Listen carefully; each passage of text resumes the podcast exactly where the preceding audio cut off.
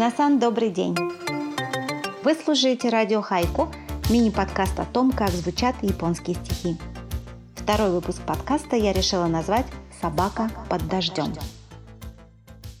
На своем поэтическом курсе этой весной Хайку 21 «Как писать по-русски в японском стиле» я ставила перед собой задачу показать своим слушателям, что на самом деле японская поэзия довольно проста. Что же я имею в виду? Крутые поэты, как правило, стремятся выражать свои мысли простым языком.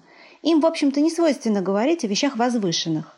Они больше обращают внимание на быт и телесность. И картину мира формируют и переживают не через размышления, а через ежедневную бытовую практику. Нам же это представляется не очень поэтично и, в общем-то, непривычно. Для нас поэты – служители муз, отрицающие быт и примитивные вещи. Чтобы поддержать свою точку зрения, приведу одно мудрое высказывание. В моем переводе оно звучит так.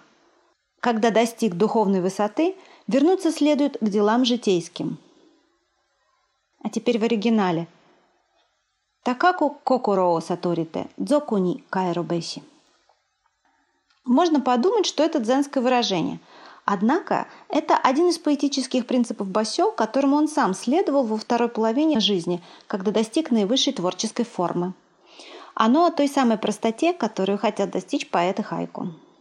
Я заметила, что новичкам, которые делают первые попытки писать трехстишие, Свойственно ударяться в высокие материи, использовать красивые слова, много прилагательных, абстрактные категории.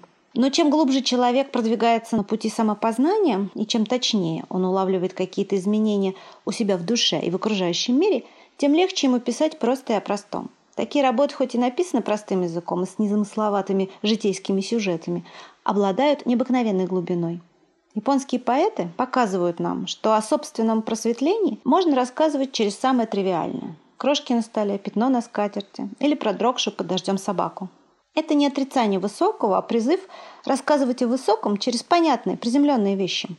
Когда о высоком говорят через высокое, возникает, на мой взгляд, неловкое ощущение перебора.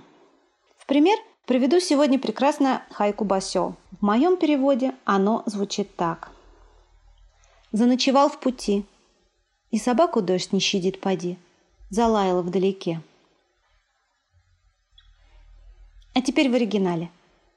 Кусамакура. Инумо. Сигурю рука. Йороно кое. Трехстиший начинается как раз со слова возвышенного и очень даже поэтичного – кусамакура, то есть изголовье из трав. Так иносказательно древние средневековые поэты – говорили о ночлеге под открытым небом во время странствий. Мне кажется, что Басё как раз здесь развенчивает романтический образ странствий. Он намеренно сталкивает поэтические ожидания от изголовья и трав с суровой действительностью. Льет пронизывающий осенний дождь, и вдалеке лает собака, которая озябла точно так же, как и сам Басё. Собака в такой ситуации подает голос, она лает, потому что она испытывает дискомфорт. Поэт тоже подает свой голос, он пишет стихотворение.